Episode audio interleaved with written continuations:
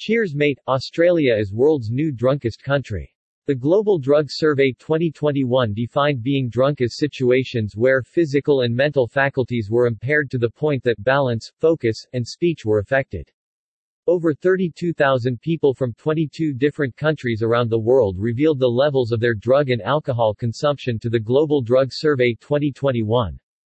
According to the annual International Survey of Drug Use, Australian respondents consumed booze to the point of insobriety more than twice a month, about 27 times a year, while the world's average was around 14 times, or a little more than once a month.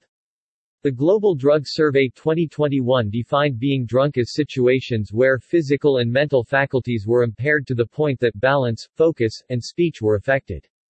Based on the results of the report, Australians have been named the heaviest drinkers in the world, while Denmark and Finland were tied in second place, with respondents from each country reporting getting drunk nearly twice a month last year.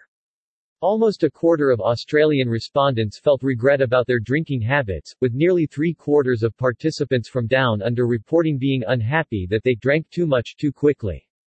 However, Irish drinkers felt the worst about becoming inebriated, with more than a quarter wishing they had drunk less or not drunk at all.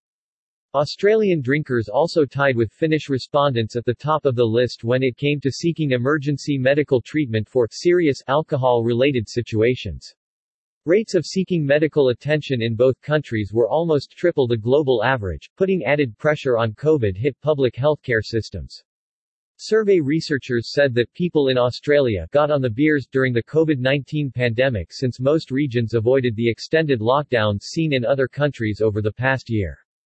Other than Victoria, most states and territories only went through short and sharp lockdowns, which allowed hospitality venues to remain open and more events to take place.